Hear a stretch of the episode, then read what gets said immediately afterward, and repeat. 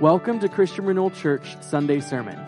Thanks for tuning into our series, Partner Over Observer, where we study the words of Jesus in Matthew 16, verse 18, when he tells Peter that he will build his church and the gates of hell shall not prevail against it.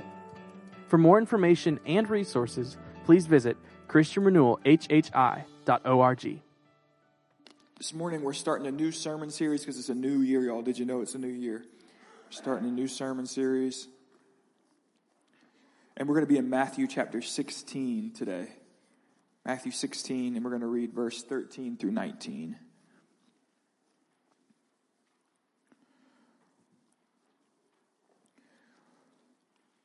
Lord, we believe your word is holy, inspired, infallible truth. Breathe on us today as we look at it, as we read it and study it. Lord, we need your presence in our midst. We don't need the intellect or the wittiness or the personality of a man. We need the presence of the Holy Spirit to breathe on this word, apply it to our hearts, and transform our lives. Maybe walk out of here looking more like Jesus because we met with the Holy Spirit this morning. Let it be. Let it be. In Jesus' name we pray. Somebody say amen. Amen. Well, Happy New Year. Happy New Year. Woo! We did it. We did it another year. Another year, and I got another kid coming, another kid to take care of. Woo! Hallelujah. Little suckers are a lot of work. I don't know if you knew that, but I can do it.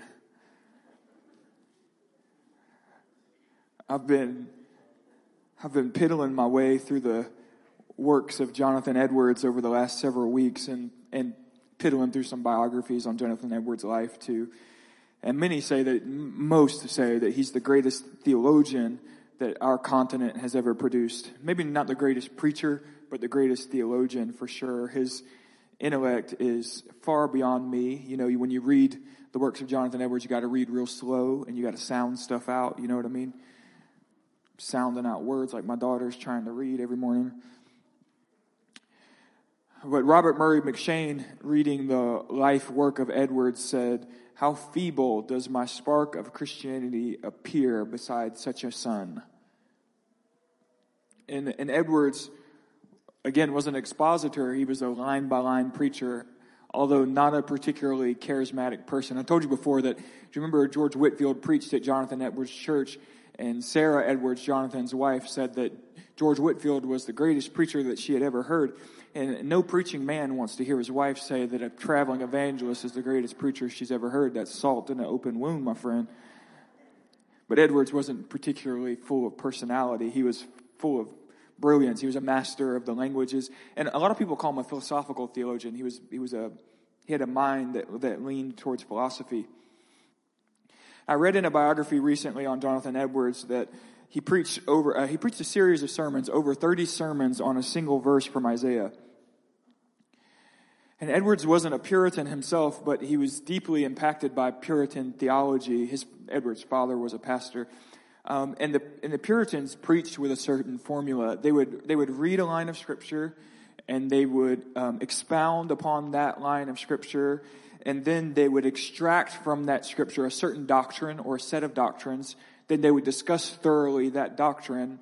And then the last part of the sermon was the application of that doctrine. And they oftentimes talked about the benefit of applying the doctrine.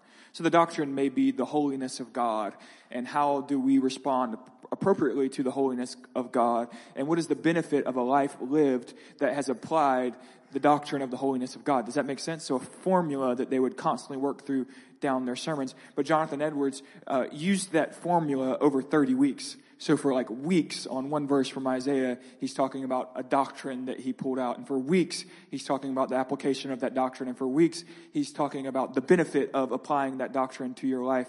Um, Jonathan Edwards is just this really very thoughtful, um, very thoughtful man.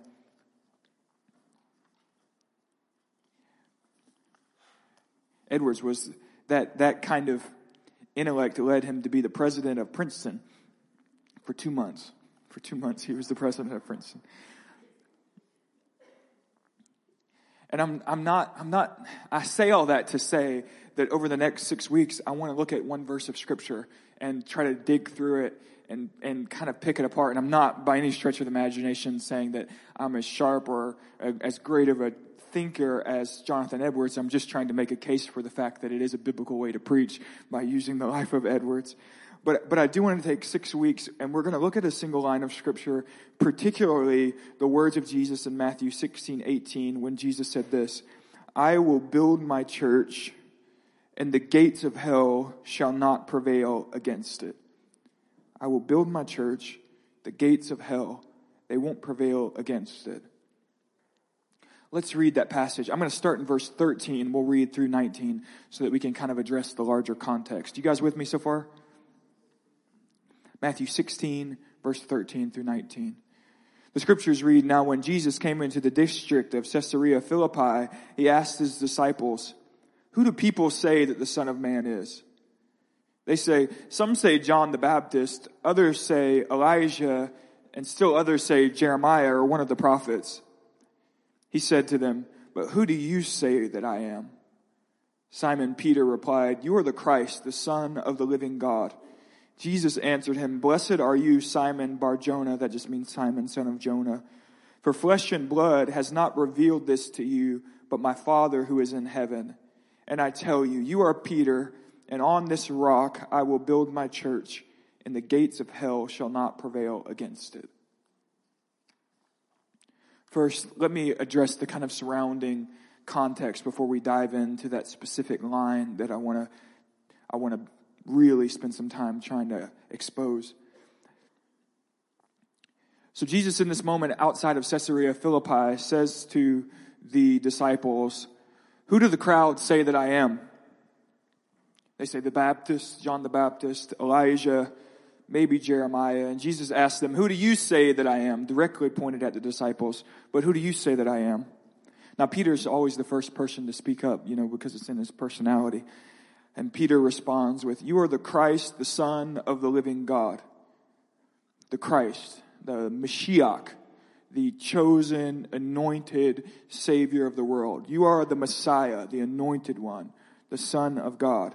You are the fulfillment of the Old Testament promises concerning the Son of David. You are the fulfillment of the Old Testament promise to Eve that the, the, the, the son of her womb would crush the head of the serpent. You are the fulfillment of the future prophet. Moses said that there would be a future prophet coming you are the fulfillment of the, the son of David who would sit on the throne forever. You are the fulfillment of the priestly role. Isaiah prophesied that the Messiah would, by his stripes, heal the earth. Peter proclaims in one single line, you are the Messiah. You are the healer of creation. Creation will leave its brokenness and return to the paradise of Eden with perfect peace and unity and joy and love in you. You are the singular chosen person who will bring creation back to Eden.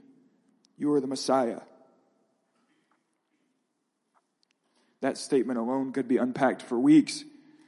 And Peter adds, You are the Messiah, the Son of the living God, the unique Son, the exact image of God, perfectly one with God. This is a statement of deity. You're the Son of the living God. And Jesus responds to, to Peter, Blessed are you, Peter, son of Jonah, because this wasn't revealed to you by flesh and blood, but by the Spirit of God. Jesus says that what you just uttered from your mouth, Peter, was a direct revelation from the Holy Spirit. You utter the very words of the Spirit of God. Now, the next statement of Jesus is hotly debated. I tell you, you are Peter, and on this rock I will build my church. And the Roman church hasn't interpreted for years that that means that Peter will be the single person that the church will be built upon, that Peter was the apostolic successor of Jesus, the first and uh, the first apostle in Rome and the papacy builds its authority from drawing succession to the person of Peter in this line of scripture where they conclude that Peter must be the rock of the church. Now, I want you to know that you never build doctrine from a single line of scripture. Part of interpreting scripture, part of your hermeneutic is interpreting scripture based on scripture. And there, there's, so part of the hermeneutical principle of, of trying to understand this verse, um, you would ask yourself, does the rest of the New Testament teach that Peter is the head of the church? And you would come to the conclusion that the rest of the New Testament by no means teaches that Peter is the chief apostle and the head of the church. Rather, in, in, in, in Acts chapter 15, um, the church calls a council to try to discuss the Gentiles. The Gentiles are being saved, but they're not being circumcised. And so in Acts 15, they're trying to decide what to do about it. And so all the apostles share, and Peter will share for a while, but when it's all said and done, James says, This is my decision.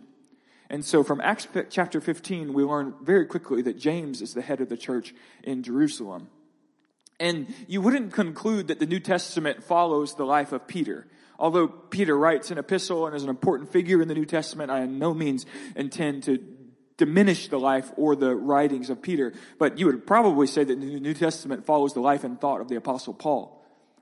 And the Apostle Paul loved and honored Peter, but did not love and honor Peter in such a way that Peter was the supreme authority over his life, but rather the apostle Paul at Antioch rebuked Peter face to face in front of everybody. So, so Paul did not think so highly of Peter that Peter was the chief head of the church. Rather, Paul looked the man in the eye and rebuked him in front of everyone.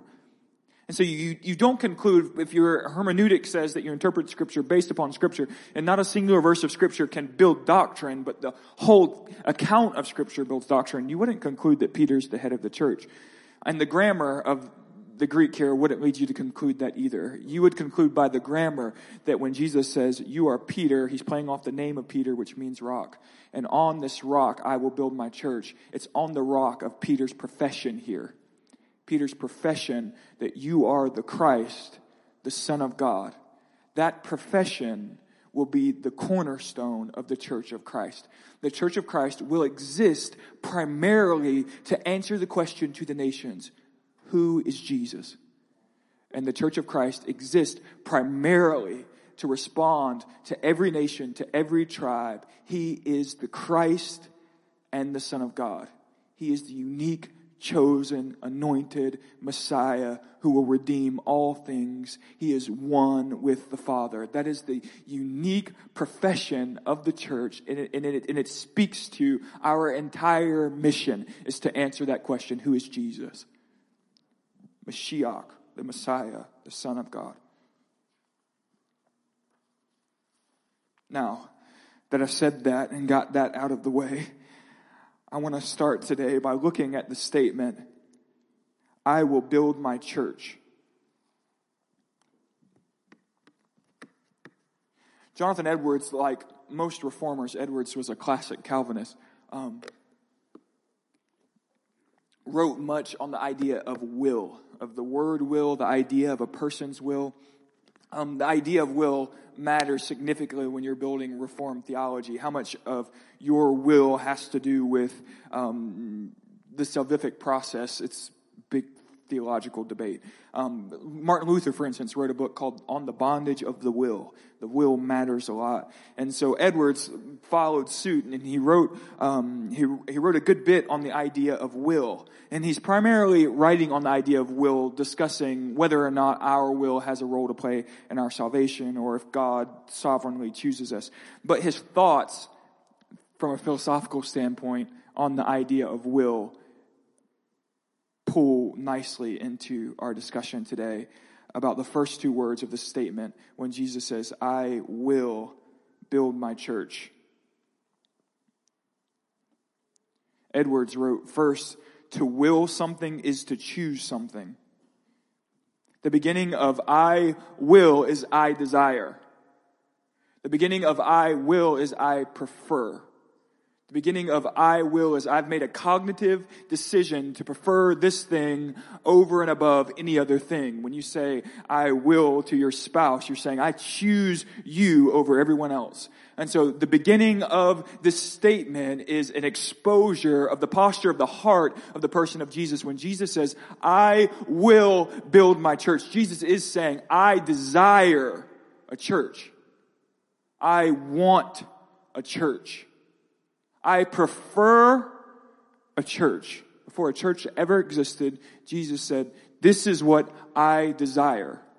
Ponder that thought for a moment.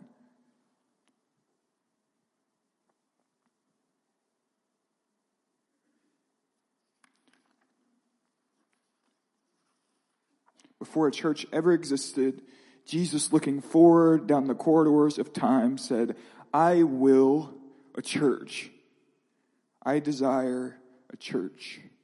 And today, Jesus still desires a church. We'll discuss in coming weeks more fully what the biblical idea of church is because you have to immediately ask the question, what is it? What is church? What is, um, but the Greek word at its foundation, ecclesia, it's where we get the idea, the, the ideas of ecclesiology is the study of the church. Ecclesia, um, at its very base foundation, the word ecclesia just means a gathering. It means a congregation of people when a community was voting on something or discussing something, they would call it, when that community came together, um, they would call that the ecclesia. That would be the gathering. So like the idea that you can do church on Sunday morning out on your boat fishing is like to fundamentally ignore what the word church means. Because at its very base root, it means the gathering. So like, no, you can't do church on your boat alone. You can do intimacy with God alone, but you cannot do church. Do you understand that thought? And so to be on your boat alone saying, I'm doing church is to deny the very meaning of church and to resist the desire of Jesus. Because what he desired was a congregation.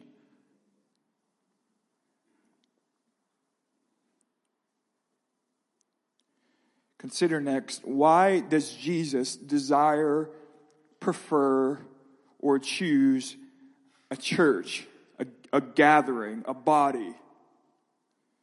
Is the desire motivated primarily by his passion for his own glory? Jesus is jealous for his own glory. And I would respond, of course, Jesus firstly desires a church because he is passionate about creation, worshiping the creator.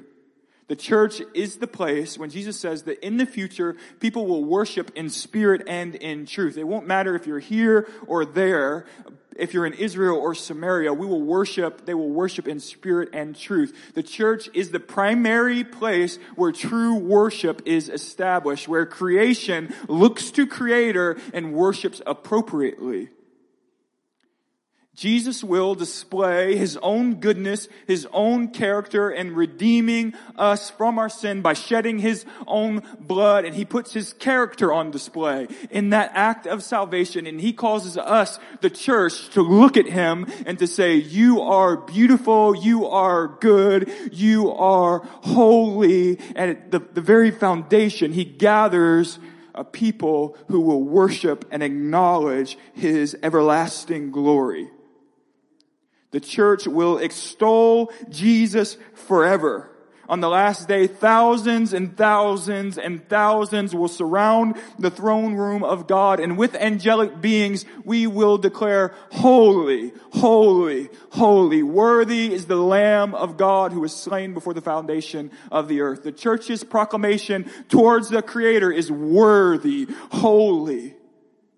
Jesus wants a church because he wants foundationally worship to be restored in the earth. Creator, creation, relationship. Next. Is Jesus' desire for a church motivated by his love for the broken world? And I would answer, of course it is. Listen to me carefully because I know I'm like playing with ideas, concepts as Jesus looks on the suffering of humanity, the injustice, the sorrow. Jesus, on multiple occasions in his life, weeps, looks on Jerusalem and weeps. In his divine wisdom and sovereignty, he determines to establish a new community that will ex- display his character and administer his heart in the gospel to the nations. The church is to be the agent that evangelizes, that brings the gospel to every community, that, that brings healing to racial divisions, that brings, um, love and care to the downtrodden. The church is to look upon suffering and justice and to administer the heart of God for healing and restoration. So, so theologians say things like this. You cannot understand church without understanding that church is an eschatological phenomena. Meaning, that you can't understand church without understanding that church has to do with the end times. That the church is the body which will express heaven to the nations. The church is a foretaste of heaven. The church is a, it, it's the gospel on display. The nations, our community, when they experience bitterness, when they experience uh, a, a, storm, devastation, they should, they should have a, a foretaste of heaven when the church steps in and administers the character of God. Does this make sense?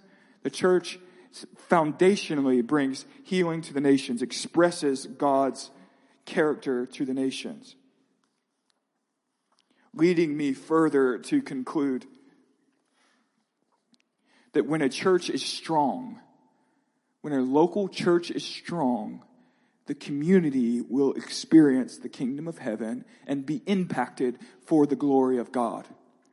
When the church is strong, Jesus' plan to heal our nation is, is not primarily to elevate your favorite politician.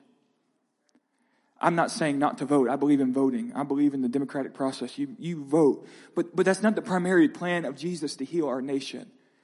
For instance, our abortion laws need to be changed. I'm, I'm, not throwing stones at anybody who's had an abortion in the room. I'm just making a fundamental statement that the abortion laws need to be changed. But changing a law does not change the heart of a people underneath the fact that our law needs to be changed is a very real reality that the heart of our nation needs to be changed. And our nation needs to come back to the understanding that every man or woman, every color, every disability, every socioeconomic standing, every man or woman is created in the imago Dei, the image of God. They have unique and innate value in the fact that they are created in God's image. The government's responsibility is to teach that fact. It's our responsibility to teach that fact. And, and so, yes, vote. Yes, vote your conscience. But you can't put all your stock in a politician and say, you fix the abortion laws. No, you fix the abortion issue. You teach the character of God. You teach that even in the womb, even if the child in the womb is riddled with disabilities, that child still uniquely expresses and carries, is stamped with the image of its creator and it has value. That's your responsibility to teach that. The church is it, Jesus didn't look at the earth and said, I will establish this king and he'll fix everything. He said, no, I will a church. I will church. And so you can follow the logic down. We have a fatherlessness issue in our nation. My, I, I grew up without my biological father in the mix. That creates all kind of issues. Um, there's a perpetual issue, uh, especially in our inner cities. Young men grow up without fathers and grow up to not be a father, and there's a repetitive cycle. That's an issue in our nation. And, it's an issue that if we can find some political things to help solve the problem, great. But at its foundation, that issue is not going to be solved by the government. What do you want to like demand that our schools teach family values. Maybe they should, but you're going to demand that our teachers now teach what it means to be a father. No, no. Jesus' will to heal that issue is a very strong local church. It's strong men of God who will be surrogate spiritual fathers and teach young men who never had a father what it means to be a godly man who raises his children in humility and in grace and in the truth of the word. It's, it's our responsibility as men and, and women, follow the logic, in the church to instill godly values into the next generation. It's not the government, not the politicians, they're not the solution. They're not the divinely chosen solution of Jesus. It's strong local churches. And you could chase that logic on down and down and down. The, the church, he, he willed a church to express his character into the nations.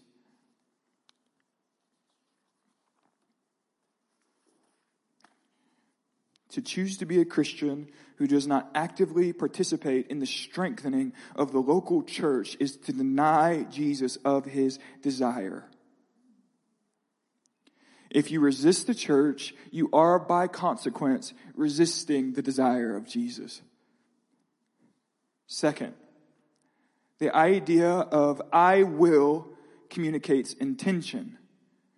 Jesus desires a church and he intends to build one. So Jesus intends, he plans to have a church. So throughout his ministry, his earthly ministry, his sights are on a church. And so he doesn't just go to the, he doesn't just heal the sick and go to the cross alone, but he chooses apostles because the apostles are going to be the leaders of the church. He doesn't just perform miracles so that everyone knows who he is, but he teaches things. And when he teaches things like, blessed are the merciful, for they shall receive mercy. By that teaching, he is instilling in the ethos of his future church the concept of mercy. When he says things like, it's better to give than to receive, the apostle Paul tells us that Jesus said that. When he says things like that, he is instilling in the culture of the future church the idea of generosity. When he says, blessed are the pure in heart, for they shall see God, he's instilling in his future church the idea of purity and holiness and sincerity. He teaches with church in mind. You, do you hear what I'm saying? He raises up future leaders with church in mind. He goes to the cross with church in mind. He sheds his blood to buy back, to redeem for himself a church. Western society at its foundation is very individualistic in its thinking. That's not necessarily a wrong thing. So we say, Jesus died for you. That's a true statement. Jesus did die for you. But, but maybe a, a, a more accurate theological statement is Jesus died for us, for a church. He, he bought for himself a body. He went to the cross with future church in mind, with future bride in mind. Hebrews 12, 2 says that looking to Jesus, the founder and the perfecter of our faith, who for the joy that was set before him endured the cross, despising the shame, and is seated at the right hand of the throne of God. The joy that was set before him is the bride which he will receive on the last day.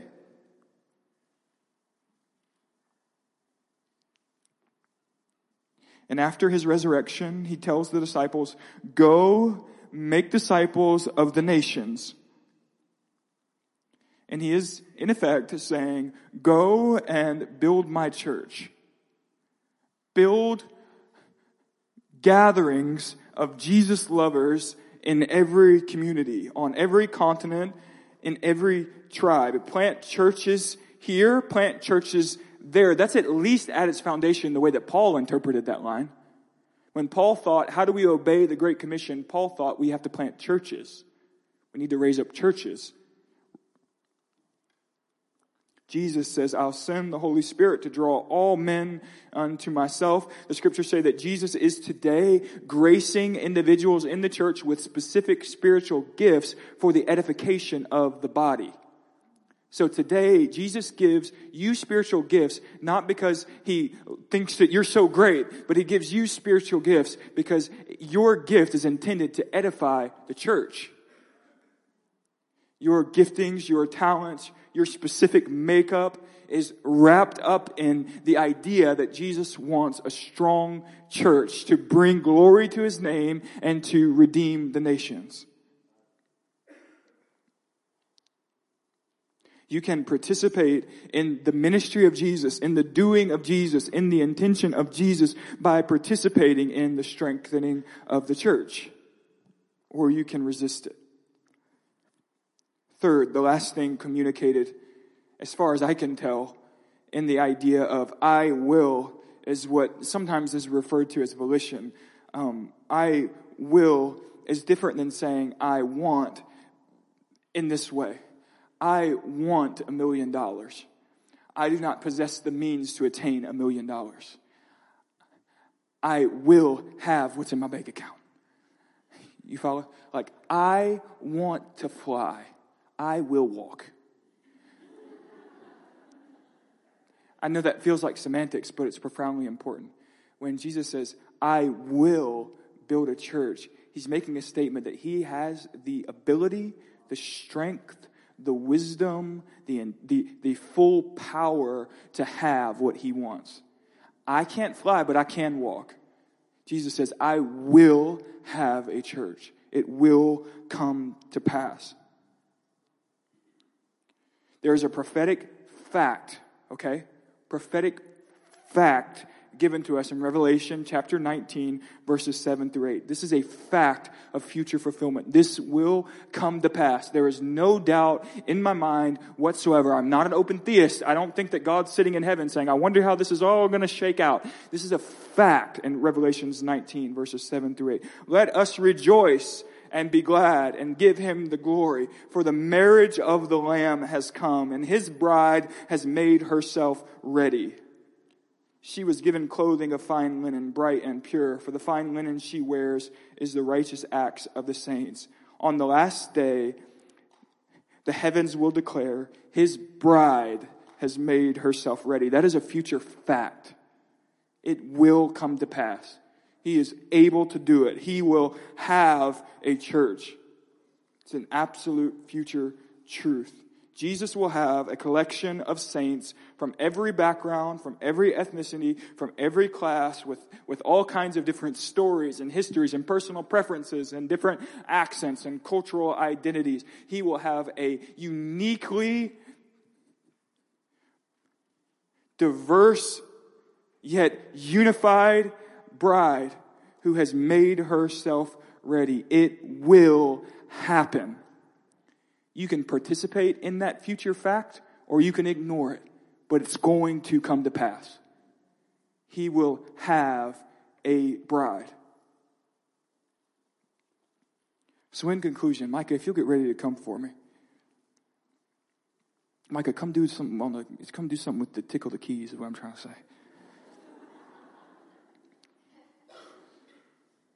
Oh, I didn't say you. You go sit back down. I'm Just kidding.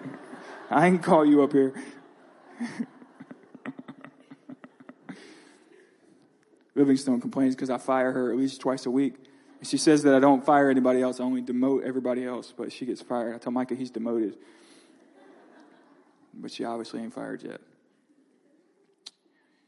In conclusion, the church is the desire of Jesus. The church was the goal of Jesus' earthly ministry and the church will come to pass in the last day. So, by participating in the life of our local churches in this region, and by consequence, participate, participating in building the universal church, we are participating in the desire of Jesus, the ministry of Jesus, and the future ambition of Jesus to have a bride. You can participate in that, or you can ignore it but it will come to pass.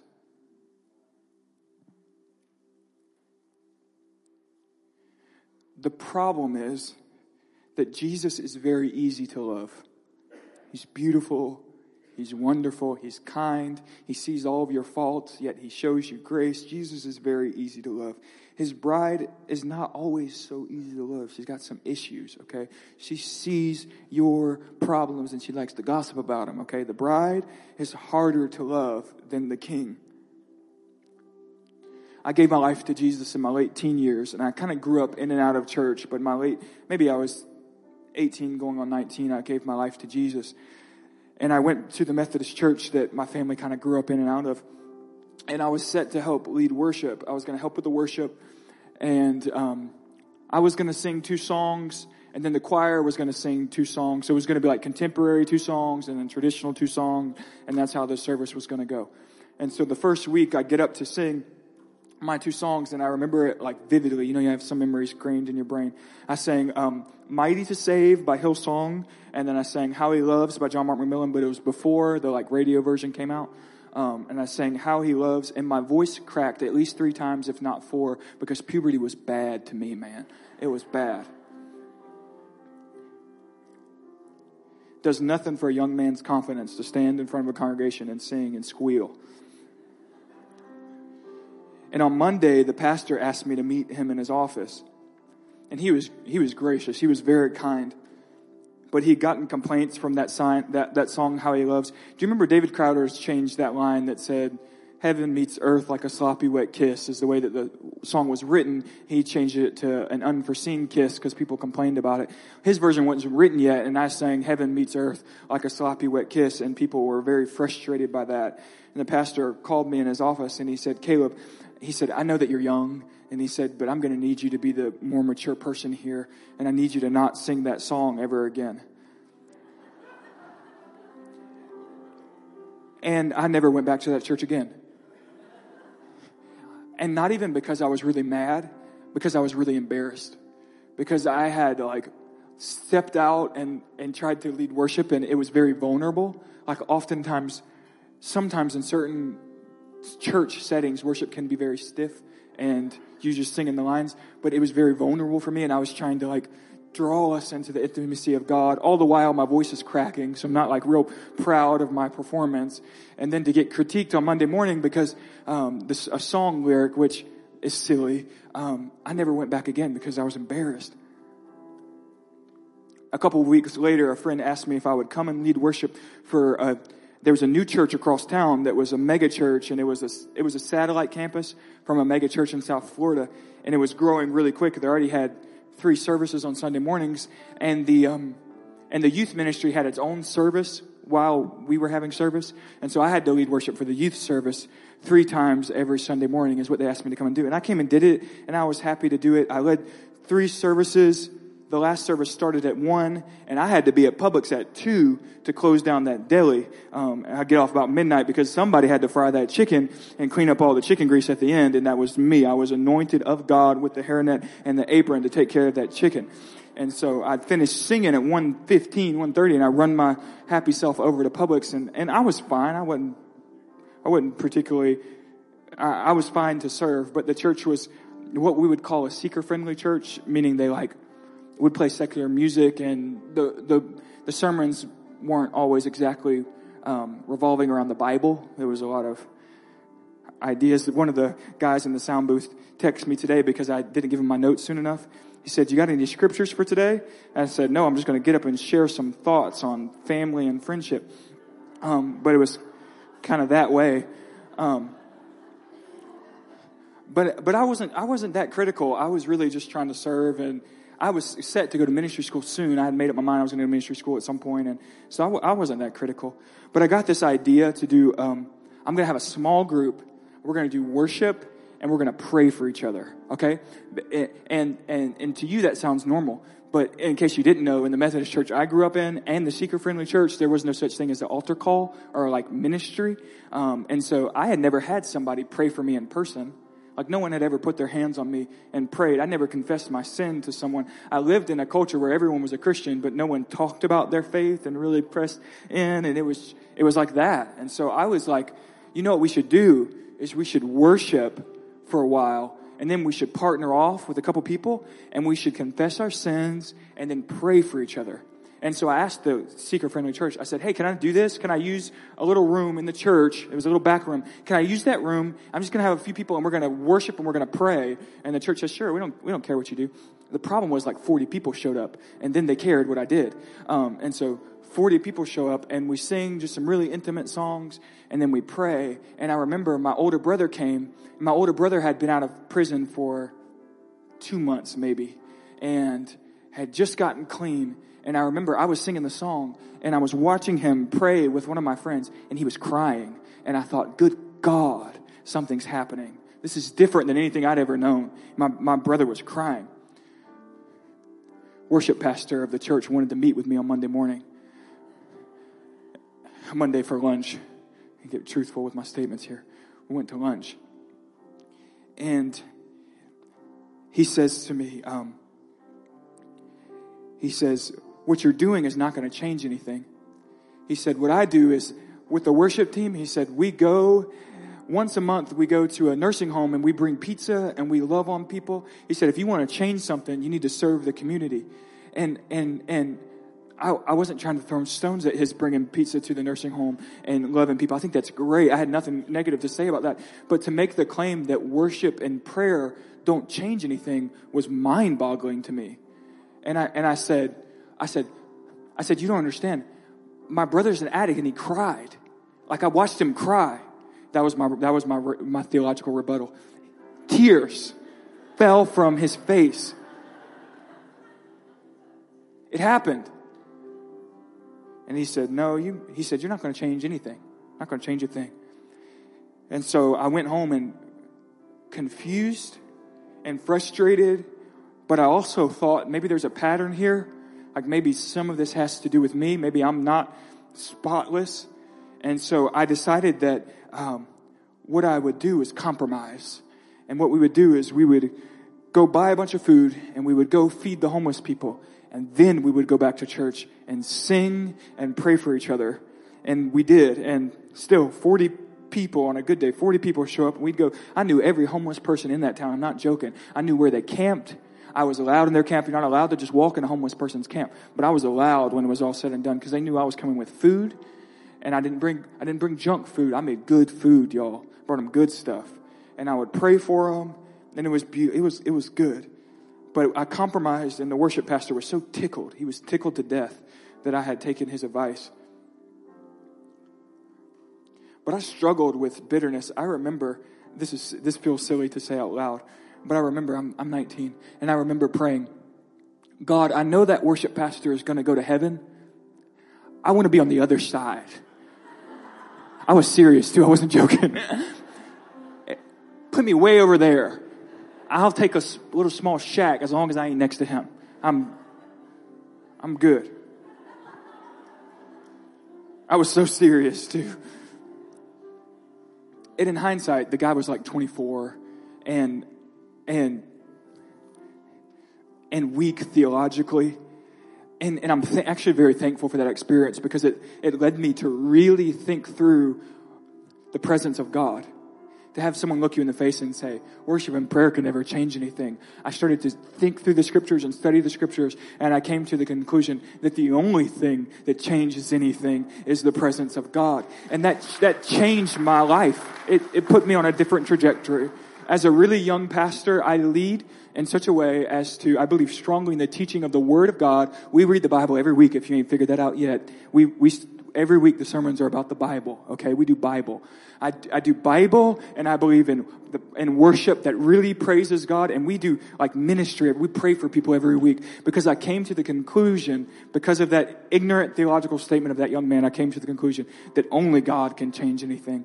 And and Leonard Ravenhill said at one point in his life, Leonard Ravenhill said that, that prayer is not the preparation for the battle. Prayer is the battle itself. Meaning that nothing changes unless it happens in prayer. And I came to these deep convictions, like, like, no, prayer is really what's going to change things. And yes, I will bring a hot meal to the homeless man and I will make that meal with the best of my abilities, which isn't that great, by the way. I'm going to do a brownie and I'm, I'm going to do, I'm going to make him a good meal. But when I give him that meal, what I'm praying is that the presence of God would touch his life and impact impact his life. Because if God isn't in it, then it's meaningless.